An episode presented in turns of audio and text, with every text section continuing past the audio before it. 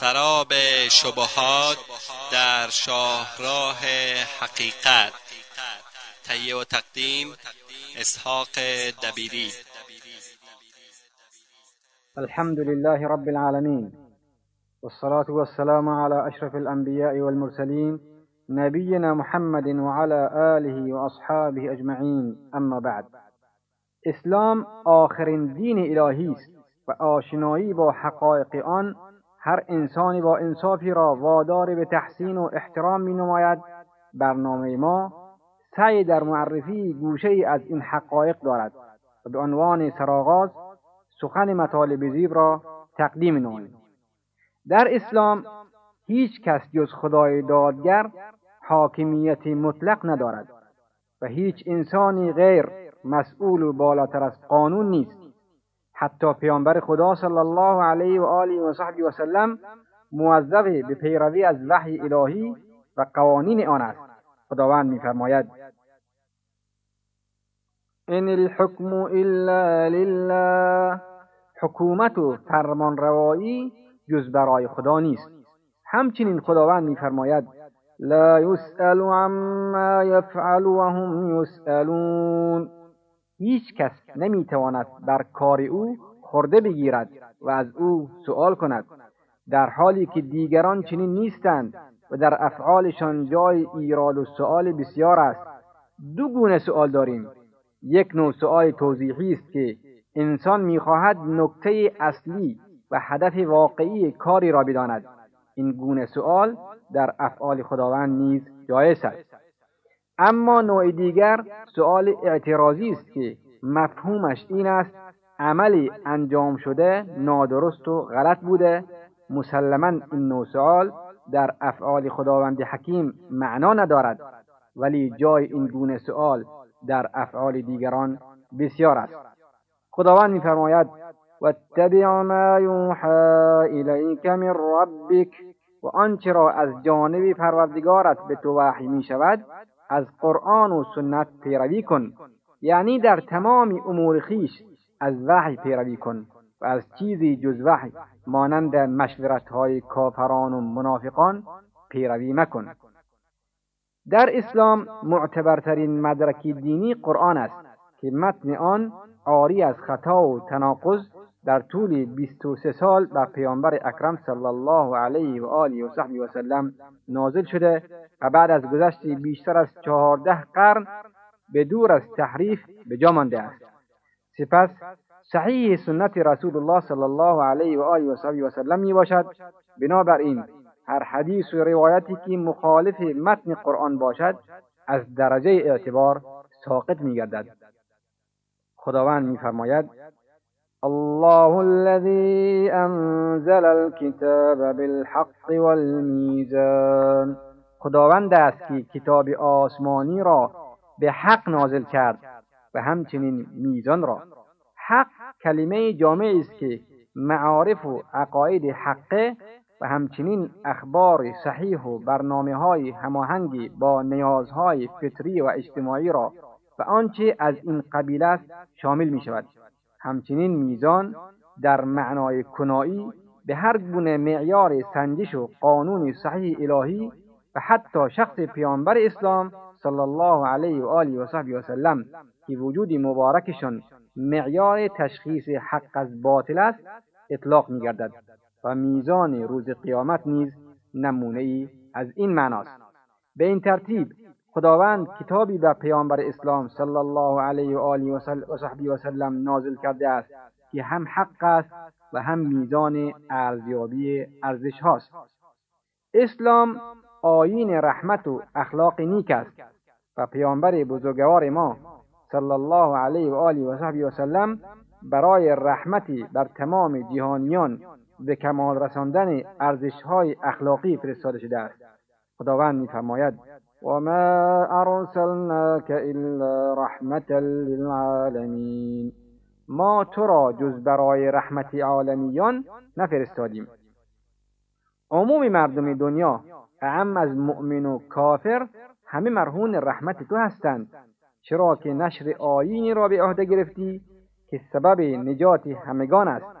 معنای رحمت بودن آن حضرت صلی الله علیه و آله و و سلم برای کفار این است که کفار به سبب بعثت آن حضرت صلی الله علیه و آله و و سلم از عذابهای دنیوی چون خصف یعنی فرو بردن در, زمین مسخ و عذاب استیصال یعنی ریشه کن شدن کلی در عرصه هستی ایمن شدهاند.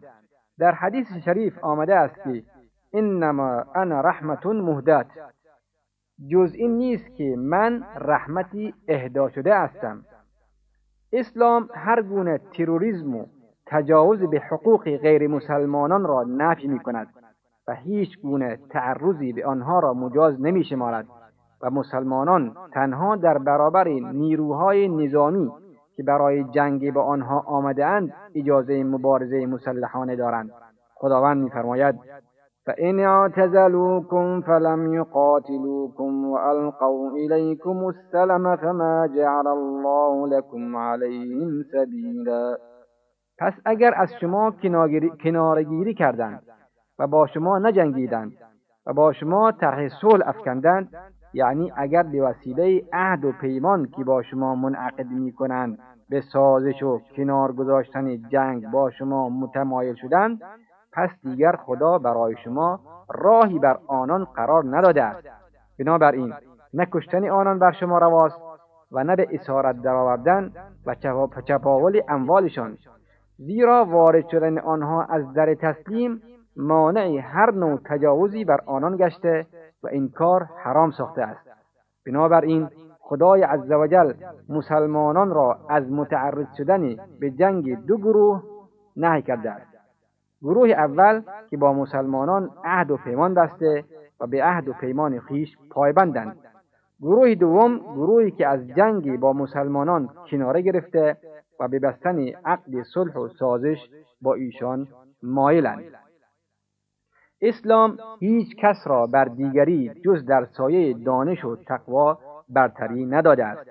خداوند میفرماید هل يستوي الذين يعلمون والذين لا يعلمون؟ بگو آیا کسانی که می‌دانند با کسانی که نمی‌دانند یکسانند؟ نه یکسان نیستند. سپس میفرماید انما یتذکر اولو الالباب. تنها خردمندان متذکر می‌شوند. گرچه سؤال فوق سؤالی است وسیع و گسترده ولی اشاره است به سؤال قبل. یعنی آیا کسانی که می‌دانند آنان آن مشرکان لجوج و کوردل با این مؤمنان پاک و روشن زمیر و مخلص نابرابرند با کسانی که از این واقعیت روشن آگاه نیستند مساویند این جمله جز جزو شعارهای اساسی اسلام است که عظمت مقام علم و عالمان را در برابر جاهلان روشن می‌سازد. و معلوم می شود این دو گروه نه در پیشگاه خدا یکسانند و نه در نظر خلق, آگ... خلق آگاه نه در دنیا در یک صف قرار دارند و نه در آخرت نه در ظاهر یکسانند و نه در باطن. علم در این آیه و آیات دیگر قرآن به معنای دانستن یک مشت اصطلاحات یا روابط مادی در میان اشیا و به اصلاح علوم رسمی نیست.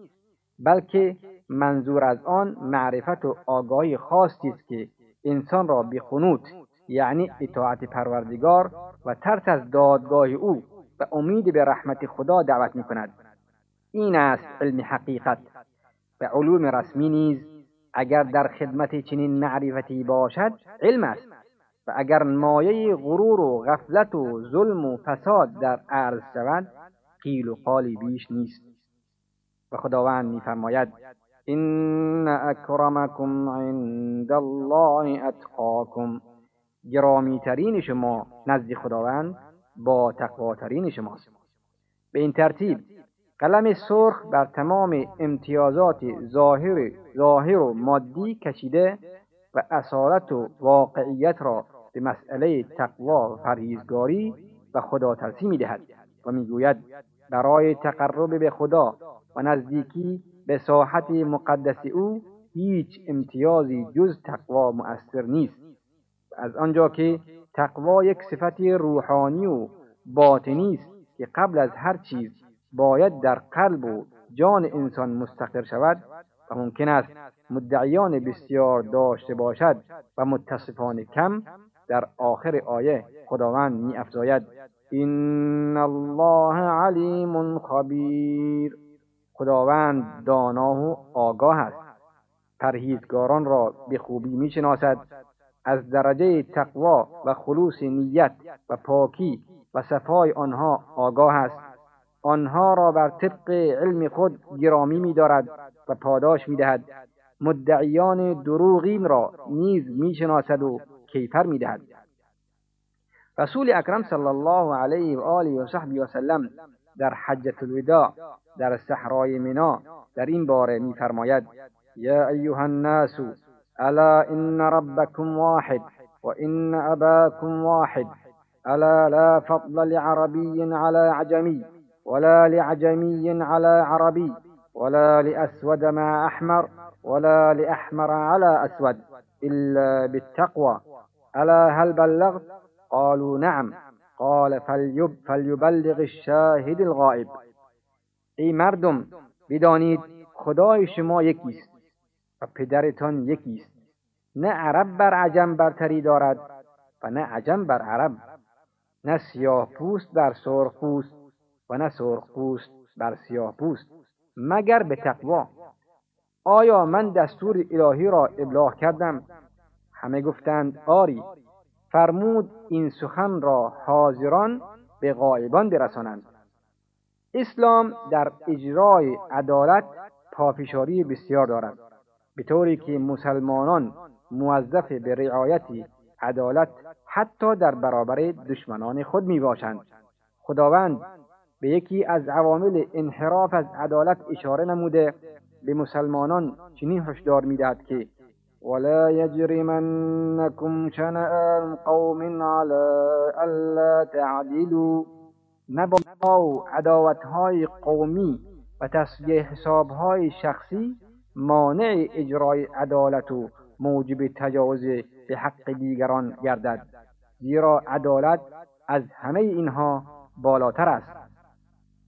بار دیگر به خاطر اهمیت موضوع روی مسئله عدالت تکیه کرده و میفرماید اعدلوه و اقرب للتقوا عدالت پیشه کنید که به پرهیزگاری نزدیکتر است. شنوندگان عزیز وقتی برنامه ما تا همینجا به پایان می‌رسد تا هفته آینده شما را به خداوند بزرگ میسپاریم.